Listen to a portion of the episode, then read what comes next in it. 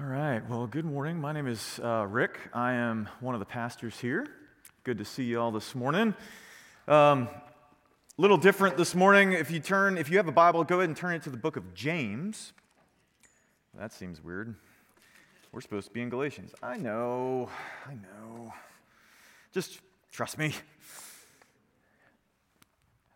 Hey, um, in case you missed it, uh, last Friday, this past Friday, we had um, what we call Discover UPC. That is a time for uh, those of you who are new to the church. And when I say new, you have to understand, like, I've only been here a couple of months. So to me, I, I couldn't tell, like, are you, how new are you? Uh, but it's, it's a time for those who are, who, who are new to the church, want to learn a little bit more about it, come kind of learn a little bit. We had a good time. But if, if you missed that for whatever reason, it's okay. Like you can still kind of join and, and figure out what's coming next. We have a class that's going to be coming up called Engage UPC that, that uh, is going to teach you a little more about what it means to be a part of this church and, and, what, and if you want to like be a member of the church or even know what that means, then uh, we would love to have you in that and talk to you about it. Um, you can just contact the office. Megan will put you on a list and we'll, we'll make sure that you get there and everything goes well. So if you, if you miss that, don't worry about it. Um, I also want to thank you for joining us on this most holy of Sundays. Um, I have one, no one's like, what does he mean? This is what I mean. I'm not really sure if we had an evening service that um, anyone would be here. Uh, it is good uh, to be together. Uh, if, if we are in James chapter 2 this morning, and if you're wondering why, it's because we have been spending the last several weeks walking through this book or letter that uh, early Christian leader by the name of Paul wrote to um, uh, churches in the region of southern Turkey. And he wrote to them in ways that, and was speaking to them in ways that are, uh, how would I put this? Not antagonistic, but certainly uh, aggressive aggressive about what it means, what, what the central message of Christianity is. And sometimes that can be confusing to us, whether that's because we grew up in a tradition that, that uh, wouldn't have said it the way he does. Maybe we're new to church and we're not really, we, it's kind of shaking some of our assumptions about what Christianity is about. Or maybe it's just like, I, I know I've read something somewhere that says something a little different. So, this morning, what we're going to do is we're going to take a little break from Galatians. We're going to go to James because in James is the place where most people, if they're like, but Rick, this is where they go. Okay? So, if you have your place in James 2, go ahead and stand in honor of God's word. That's our habit here. We're going to be reading verses 14 down through 26. This is good stuff. This is the word of God, it is for us hear it uh, as if maybe it is the first time or as if it were. What good is it, my brothers, if someone says he has faith, but he doesn't have works? Can that faith save him? If a brother or sister is poorly clothed and lacking in daily food, and one of you says to them, Go in peace, be warm and filled, without giving them the things needed for the body, what good is that? So also, faith by itself, if it doesn't have works, is dead. But someone will say, You have faith and I have works. Well, show me your faith apart from your works, and I will show you my faith by my works. You believe that God is one? You do well. Even the demons believe. Shudder. Do you want to be shown, you foolish person, that faith apart from works is useless? Was not Abraham, our father, justified by works when he offered up his son Isaac on the altar? You see that faith was active along with his works, and faith was completed by his works, and the scripture was fulfilled that said, Abraham believed God, and it was counted him as righteousness. And he was called a friend of God. You see that a person is justified by works and not by faith alone. And in the same way, was not also Rahab the prostitute justified by works when she received the messengers and sent them out by another way? For as the body apart from the spirit is dead, so also faith apart from works is dead. This is God's word given in love for our flourishing. Would you pray with me? Jesus, you work in our weakness, and I'm so thankful for that. For you come to us and you open our stubborn hearts. So I pray that you would do that this morning. Open mine, open ours, that we would be able to hear from you. Those places, Lord, where we right now are fighting against you, where we're arguing with you, we are, we are uh, clinging to things when we know you're asking us to give them up. We know you're saying that this is for our good, and yet we just don't want to. Would you work? Would you work even this morning in this time? Let everything that Jesus has done come to the forefront, and everything else, including the one who's speaking, fall away, Lord. You hold the words of eternal life, so speak. If your servants are listening, and we ask it in Christ's name, amen. Have a seat. So, I'm a pastor. Um, and as a pastor, you know, when you go out and you, you're hanging out in public and, and go to a restaurant or something and you meet somebody and they're like, what do you do? And you say, oh, well, I'm, a, I'm an engineer or I, you know, I work at Lockheed or whatever. And they're like, oh, that's great, blah, blah, blah. When I go out and do that and they say, what do you do for a living? I say, I'm a pastor. And they go, oh. But sometimes we can, we can stay talking. Not all the time. Most of the time, frankly, we do. Um, it's one of the things I love to do. And, and as we're talking, oftentimes when, I, when I'm able to kind of get down and, and really engage with someone, normally it's not like in the first meeting, I'm not that guy. But uh, over time, um, getting to know some people, one of the things I've heard often is well, they'll say, Well, Rick, you know what really bugs me? It's just that the Bible is just full of contradictions. I'm sure you've heard that. Maybe you've thought that, right? Maybe you're here and you're thinking that. And, you, and you're like, it's full of contradictions. And of course I go, yeah, okay. Uh, well, maybe I can help with that. What are some? Well, I don't know. You know, that tends to be the thing because it's more of a cultural truism, right? It's more of a cultural truism, a, a conventional wisdom than personal experience. But that said, some of us, especially if you've taken a college Bible class, will bring up the issue of Paul and James what it's called in, in uh, academic circles, at least of the, a couple generations ago, which is still being taught in our colleges um, Gentile Christianity and Jewish Christianity. Uh, Paul and Peter, you know, that kind of thing. Jerusalem and Athens. And normally, when they do that, this is the passage they're talking about. Paul says you're justified by faith and not works of the law. And here James is saying, no, no, no, you see that a man is justified by works, not by faith alone. So, what are we to do with that?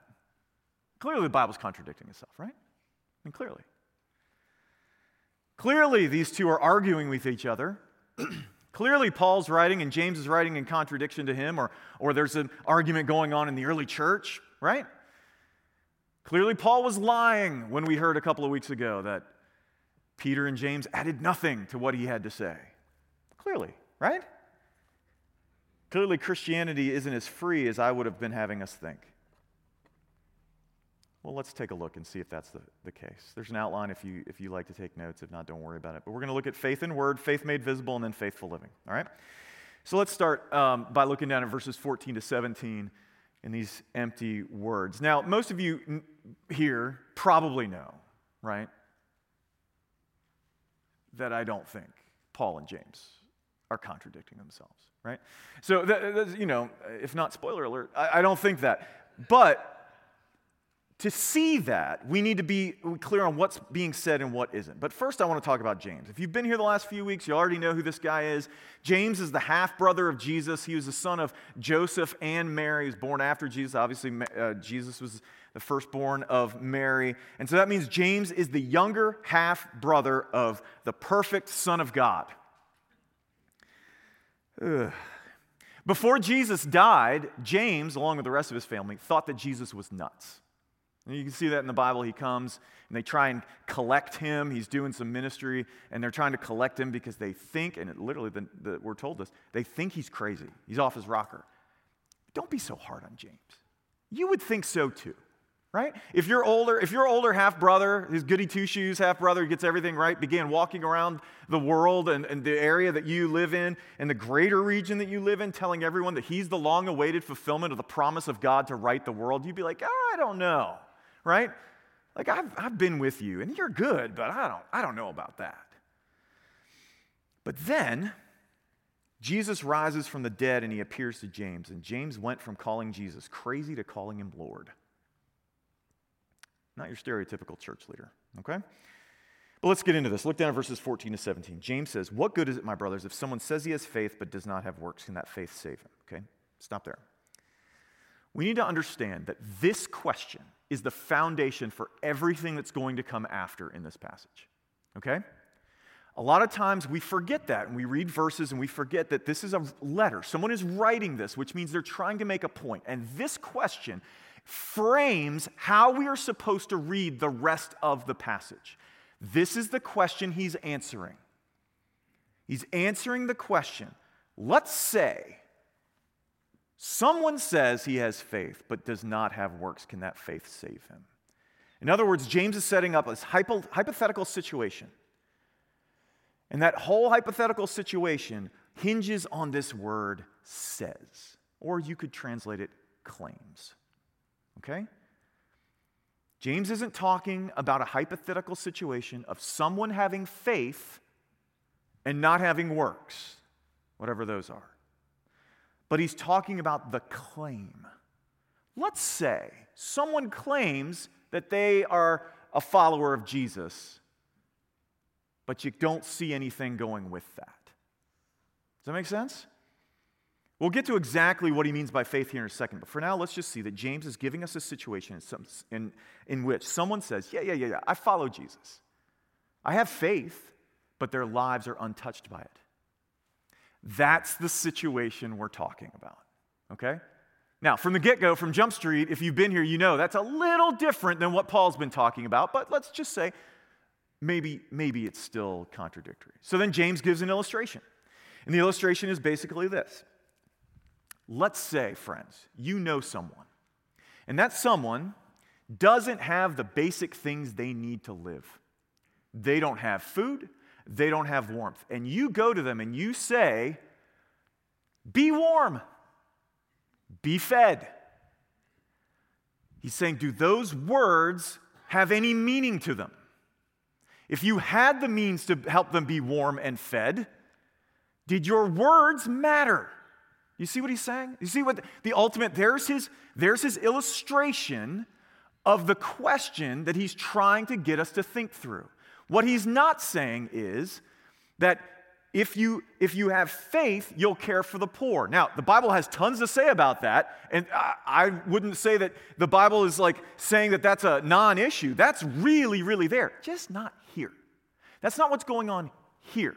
Here, he's trying to say, let's say you knew someone who was hungry and cold, and you have the means to do that, and you tell them, don't be cold, don't be hungry, and you go about your merry way. Did your words have any matter to them? did they matter at all? Obviously, you would say, well, no, no. James says, faith without life change, without works, is dead. In other words, it's just meaningless words. And he fleshes that out a little bit more in verses 18 to 19. Look there, James says, But someone will say, You have faith and I have works. Basically says, Oh, yeah? Show me your faith without works. I'll show you my faith out of my works. So we have to get this. The key word, and if you have a Bible, if, if you've got your Bible with you, I mean, if you want to mark up ours, that's fine. Just take it home with you. But if you have your Bible with you and you've got a pen or a pencil, I want you to underline all the times he says show or see or some variant thereof in this passage. Right? The key word there is show. James' whole point here is you say you have faith, show me. Show me you have faith. That's not very politically correct, is it? But it's still what it is. Show me. You say, okay, all right, all right, well, show me. And then he lays it bare in verse 19. He says, You believe that God is one. You do well, friend. So do demons and they shudder by it. Now, when he says you believe that God is one, you need to understand that that is the confession of faith of every Jewish person down from basically Moses on. It is, it is what is called in Hebrew the Shema. The Lord your God, hear, O Israel, the Lord your God, the Lord is one. Right? Jewish people would recite this over and over and over again. This would be no different than if you were to go into a more liturgical church and you were to say, You believe in Jesus Christ, the only Son, of our Lord, was conceived by the Holy Spirit, born of the Virgin Mary, suffered under Pontius Pilate, crucified, dead, and buried. Good for you. So do demons. And they shudder at it. He says that confession means squat. His implication is you say you have faith, but you have no life change. You don't have faith. You have a knowledge of propositions. And you know who else has a knowledge of propositions? Demons. Demons have very good theology. The, demons can tell you exactly what's up, he's saying. You got that? Awesome. Good for you. Uh, so do they. So let's, let's maybe think a little bit more about this whole situation. So let me bring this into our context really quick. Because I know this is so confusing, and we're in America today, right? And, and it's starting to change, but in America for so long, especially in, in um, more traditional communities, being Christian basically meant being American and not being a Muslim, right? It's like, I'm an American. Of course, I'm a Christian. Being a Christian is not believing in God. That's not what being a Christian means. Christian faith isn't even believing that Jesus lived, died, and rose again. Christian faith is not being able to agree, listen to me, not being able to agree that you're not perfect, that uh, maybe even being willing to assent that Jesus is God's only answer to our sin. You with me? Christian faith is not less than those things, but it is not those things. You can know a lot about Jesus and not have faith in him. You can know a lot about the Bible and not have faith in Jesus. I've met a lot of people who know way more about the Bible than I do and have no faith in Jesus.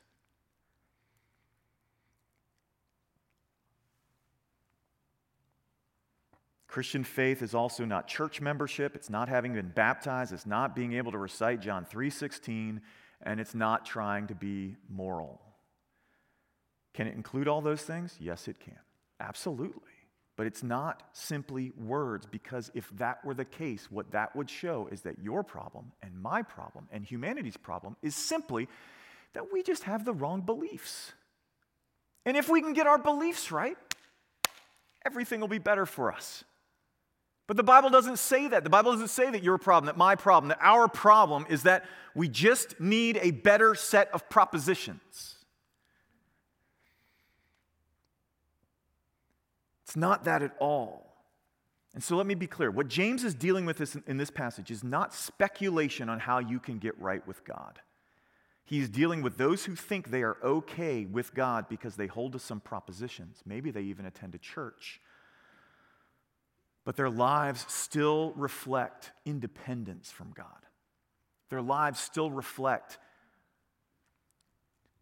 looking out for number one they still reflect using people and using God to protect, to provide, to do things for themselves. It still looks like someone who is seeking out a status apart from God or safety apart from Him or satisfaction. They haven't returned to dependence on God through Jesus. Jesus to them is like a get out, get out of hell free card. He's fire insurance. He's not a Lord to follow. He's not a Savior to love. And James says if that's your faith, that faith is useless useless. Some, I, know, I know some of you, I'm stepping on your toes. I'm sorry. I'm not sorry. Sorry, not sorry. It's James, right? It's James. I'm just telling you what the book says. I'm just telling you what the book says, okay? But that brings us to a faith made visible, so maybe there's a way out. Let's look. James gives us two examples of what true faith looks like. Both of these are from the Old Testament. He gives us the story of Abraham, and he gives us the story of Rahab. I love these, okay? To get to Abe, we need to continue the story of the Bible. See, right at the beginning, when we lost it all, when we just messed it all up, we betrayed God, we turned away from Him, God kind of, He promised He was going to make things right, He was going to make things better, and so He picked this guy later on, this guy named Abraham, or Abram at the time, who was um, worshiping false gods, and He said, You're going to be on my team now, and I'm going to, I'm going to answer my promise through your family. Which, if you're familiar with the story, you know the problem, right? He's 90, he's got no kids. But God's God, He doesn't care about age much. So uh, he and his wife, um, his 91 year old wife, have this baby named Isaac. And then in Genesis 22, Genesis chapter 22, you can go back and read this. Genesis chapter 22, this crazy thing happens where God says to Abraham, You know what I need you to do? I need you to walk up on the mountain with your son, and I need you to sacrifice him for me. Well, that's different. Doesn't seem very godlike. Uh, certainly not to Abraham, certainly not to us. And so Abraham begins to go through with it. Yeah, he, he begins to go through with it. He waits 100 years to have a kid, finally gets one. God says, kill him. And he's like, okay, sure, why not? Okay, well, we'll get to why in a second, okay? So don't hold, uh, hold on. But then there's Rahab. He talks about Rahab in verse 25. Rahab is a prostitute. She's a prostitute in the city, in a city called Jericho. So when God's people come out of Egypt, so we are way past Abraham now. We're, we're Abraham, we're back, we're into the time of Moses. Like Moses brings the uh, Israelites out of slavery in Egypt. They're marching into the promised land, and um, there's this big city in the way. The city's named Jericho. Big walls, really tough. Um, lots of jokes about it, but I won't make them. Okay, so there's lots of, it's, it's a giant city. And so God's people send spies into the land and they find their way into Rahab's house. Now, I'm sure there's a perfectly good explanation for why the spies ended up in a brothel. I can think of a couple. They're not perfectly good. I'm sure they tried to give a perfectly good explanation. Let me, let me say that. But this is one of the things I love about the Bible. The Bible isn't trying to clean up our mess, it's honest about our mess. They're in a brothel. Anyway, so the cops find out that spies are there and they come over to, and, and Rahab hides them because she suddenly believes that the God that they worship is the one true God of all the universe and that God's going to conquer this city. She risks death by hiding these two dudes when she easily could have said, I still believe all that, but I got to take care of me, right? Why would anyone do either of these two things? Well, the answer is actually right there in the passage in verse 23. James says, The scripture was fulfilled that said, He, that's Abraham, we're back to Abraham, believed God and it was credited to him as righteousness. Now, stay with me for a minute because this can be confusing. If you're reading this passage, the implication that you get, kind of the picture you get in your head, is that God told Abraham to go sacrifice his kid. He goes up on the mountain, and because he went and did that, he was justified right? Made right with God. That's what the word justified means. That's the way it would read here. But Abraham going up on the mountain is from chapter 22 in Genesis. That whole phrase, he believed God and God credited him as righteousness, that's from chapter 15. That's way before this. So, what's, what's James trying to get across? Well, in, in Genesis 15, God promises Abraham that he is going to be the answer to God's promise to deal with sin. And Abraham believes him. He puts all his eggs in that basket. He has faith. And that is what Paul is talking about in Galatians. And that is the kind of true faith that's opposed to what James is railing against. Abraham had the promise of God, okay? He had the promise of God. He laid his faith in that promise and returned to dependence on God. And we have the fulfillment of that promise in Jesus. Jesus is the answer to the promise. He lived the way we couldn't, he died the way we wouldn't want to, and he rose again so that when we place our faith in him, just like Abraham, God credits us with righteousness. In other words, our sin is credited to Jesus, we're credited with his perfect life. We've talked about that over the last few weeks. In other words, it's not just about believing in a certain set of propositions, it's about trust in a person, not propositions. Propositions are important, but it's the problem is not your propositions. The problem is a broken relationship. We have to return to dependence on a person. It's being reconciled to God. Returning to the dependence we were made for, which means it is a faith that should be visible. Faith is not just an inner disposition, it's a whole life dependence. It's not just an inner disposition, it's a whole life dependence. Okay? So that leads us to seeing faith. Look down at verses 22 and 24, or through 24. Listen, uh, when you and I talk, um, we use a phrase often. We use a phrase, you see, right? I'm not entirely, entirely sure how you spell you see. I think it's Y A S E E. I think it's one word, you see. That's the way I do it, at least. It's, well, and, and what that phrase means, it is the conclusion to what we're saying. In other words, what we're not saying is, do you see? We're saying you understand. So now you understand, and then we move into this. See becomes a metaphor for understanding. James had no such colloquialism. Okay? Now let's read this passage a little differently. Because James, we think James is making concluding statements, but he's not. He's saying you can literally see with your eyes that someone is right with God because of what they do. Do their actions make them right with God? No. Did Abram's actions make him right with God? No. Abraham was right with God in Genesis 15, and he did this other thing in Genesis 22 15 years later. 15 years later.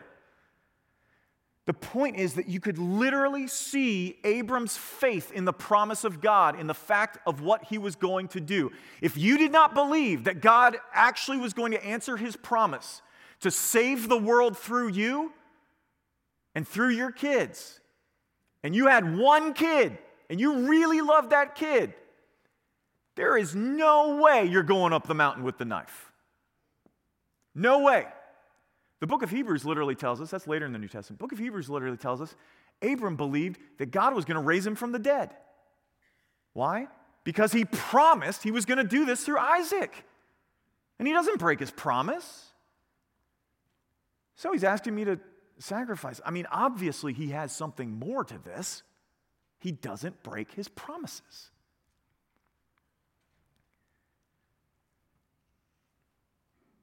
Because he promised to fulfill all of his, all of, all of his, his ultimate covenant to save the world through Abram and through Isaac, Abraham said, There's no way, there's no way that he's going to make this end in death. And listen to me faith in Jesus is the same. It's the same. If you believe that nothing commended you before God, that you deserve nothing from Him except judgment. If you believe that there was nothing you could offer God, there's no, I got nothing. Even like what Paul will say in some another place, even what I have and I can offer Him, look at my pretty filthy rags. Like that's what Paul calls it, the filthy rags before. Like if you think you have nothing and that God still came and took that judgment for you, died in your place purely out of grace, like nothing to merit it, then you're going to follow him. If you believe that in Christ God has given you everything, truly given you everything, then there is nothing that anything else can give you. It gives shape to your life. And that's why James says in verse 22 you see his faith working with his works. And through his works, his faith is, the ESV says completed. A better word is it comes to maturity. You see his faith matured by the fact that he is willing to live it out. Okay? If you checked out, check back in real quick. This is important. Being reconciled to God through Jesus does not just mean being saved from something. It means that. It does not mean anything less than that. You are saved by Jesus from sin, death, and hell, but you are also saved for a new life, for a different way of being, for being what, what, we, what would be called throughout the scriptures in a, in a way that theologians call it more um, fully human. You are saved for a life that's turned outward towards God and others instead of inward towards yourself. You're not simply saved from something, you're saved for something.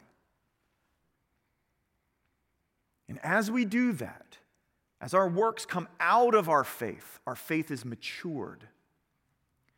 There's this um, guy in the 16th century, we think, if, if you're new to, to um, Reformed church or Presbyterian church, we think he's kind of a big deal. His name was Martin Luther. Um, he was a Protestant reformer. The one of the ways that he put it was this that he said, Now, you're saved through faith alone. Right? You've heard me say that. You're saved through faith alone. But the faith through which you are saved is never alone. You're saved through faith alone. Yes, that is the instrument through which, through which God's being right with him comes. Faith in Jesus, you're united to Christ. You've heard me say that. If you haven't, go back and listen to him. That's, that's it. But the faith through which you're saved never comes by itself. It never comes by itself. Faith is not an inner disposition, it's a whole life dependence. And so, what this means is, friends, let me be, especially if you've been a churched person for a long time. Maybe you're a church kid and you grew up in church and now you're here. I need you to listen very, very close. If your life isn't being oriented in this way, if you've got lots of words and you've got all the right answers and all the gold stars on the Sunday school chart, you've done it. You've got it, right? You've done the thing. But there's not much else with it. James is saying maybe you should question where your faith is. This isn't faith versus works as alternative pathways to God. That's not what this is. This isn't, well, some of you go the faith way, and some of us, we just work really hard. You go the faith way because you're not as good as we are, and we do the works thing. That is not what he's saying. It is empty faith, nominal faith, not really faith, versus faith that is lived out through the life of a believer. Because James would say that is the only kind of faith there is. Now, let's bring this home real quick, okay? Um, let's see it how, how it should be impacting our lives. Let's turn to faithful living. Now, I know if you're, if you're outlining and you've got the outline out, I know what the first bullet point says, but I'm changing it. Changing it, going off script. All right, here we go. We're going we're going to talk about directional faith instead. This is so important. This is so important because, especially in Western culture, I've said it a couple times, but I need to say it again. We think everything that is most important in our lives happens internally. Don't we? Love. What is love? Oh, it's this feeling I get. It's this feeling. If you've been married over 20 years, you know that that is, duh. Right? You know that, come on, man. I mean, it is that. And when it's that, it's pretty awesome. We think that loyalty and, and all these things, that they're all just kind of inner dispositions. And when the inner disposition changes, our reality changes with it, right? That's what we think. My inner disposition determines everything. So, words that we throw around all the time in the church repentance, faith, all these things aren't they just inner dispositions?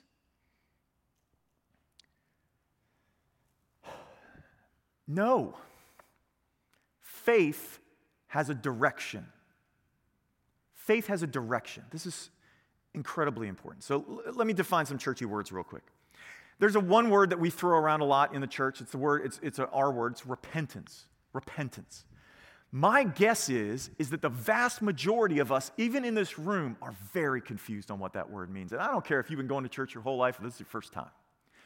Repentance is not confession. Confession is confession. Has its own word, doesn't need another one. Confession is confession. Agreeing that something was wrong that you did is not repentance. Again, that's confession. Telling someone that you did something wrong, not repentance. Might be part of it, but it's not repentance. Repentance is literally, if this is the direction of the thing that you're struggling with, we'll just go ahead and use the S word. If this is the direction of your sin, repentance is turning away from that and walking back towards Jesus. You cannot have repentance without faith, and you cannot have faith without repentance. If you're turning towards Jesus, you're turning away from something else. And if you're turning away from that thing, the only place that you can turn to to not make it just changing the problem is going towards Jesus. You with me? That is repentance. That is what repentance is. If someone comes to you, and if you've done this, I, listen, we're all in the same boat, okay? Because listen, I get this wrong too. We all get this wrong. If someone comes to you and they say, Well, you know, I used to do X, Y, or Z, but I've repented of that. Your first question should probably be, Really? It's done? Like, no more thoughts in that direction?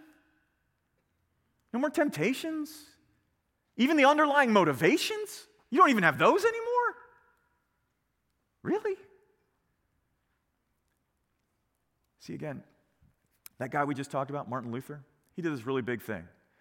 Uh, most, most historians, and I don't think it's completely fair, and those of you who are theology people, you know that this isn't entirely accurate, but a lot of people will say that he began the Protestant Reformation by nailing a, a certain set of arguments, 95 of them, on the door of this church in Wittenberg. And the first of those, you know what the first of them was? It was the assertion that all of life is repentance. Not a one time gig. It's not something you did that one time.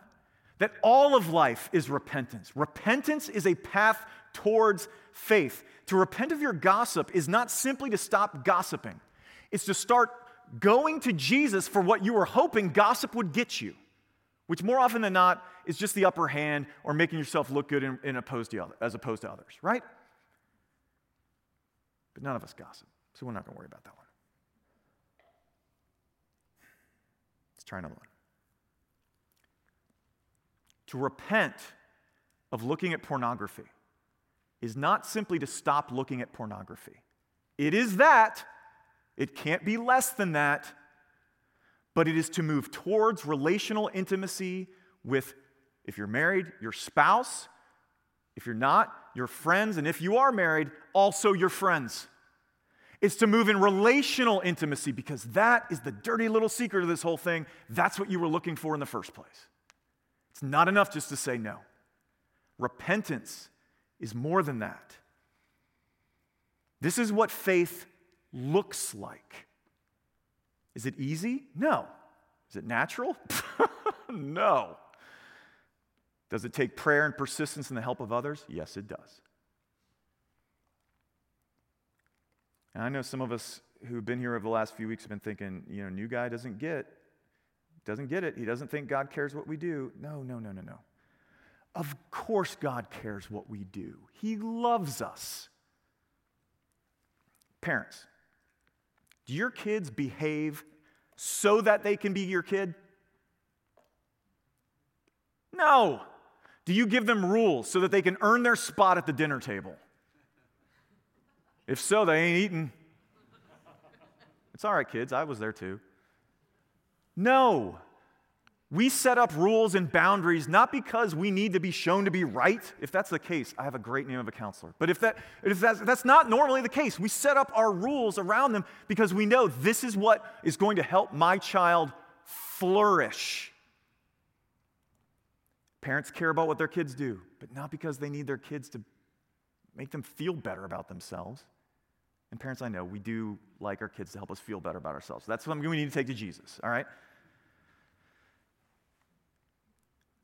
God loves us and He made us for flourishing, not the other things we do, but those things, those ways in which He tells us we're going to flourish, don't make us right with Him. They are the result of being right with Him. Okay? Now let me give us two ways. I know I'm going a little long. This will be quick, I promise. If you're like, okay, Rick, well, what does it look like to live out my faith today? Let me give you two ways that would be radical in our culture. Radical. Radical ways that someone goes, something's not right with that guy. That's weird. The first one, radical generosity. Listen to me. For most of us in this room, Christian or not, I don't really, this, this, is, this is a free for all on this one. We have a functional Savior, and it is not Jesus, it is Benjamin Franklin. Right? What do you think is going to make you happy in life? What do you think is going to make life worth living? What is it that keeps you safe? What is it that when, when, when that market hits and your retirement starts doing this, what's going on in here? What's happening? Is it just like, oh, no big deal? God will take care of me. My faith's not my stuff. My faith's in Jesus. No, it's like, Please make it stop. What do you think makes you somebody? I can get a table at, I don't know, name it. I don't know the nice restaurants because I can't get a table there. But, you know, like, I can get a table at, you know, where? Okay, does that make you somebody? What is it that makes you right? What is it that makes you worth it? For most of us, it is somehow wrapped up in that bank statement. But faith in Christ should radically change the way we view our money because it tells us it's not ours anyway. That everything we have is grace from God. And if Jesus is Lord of all, He's Lord over our money as well.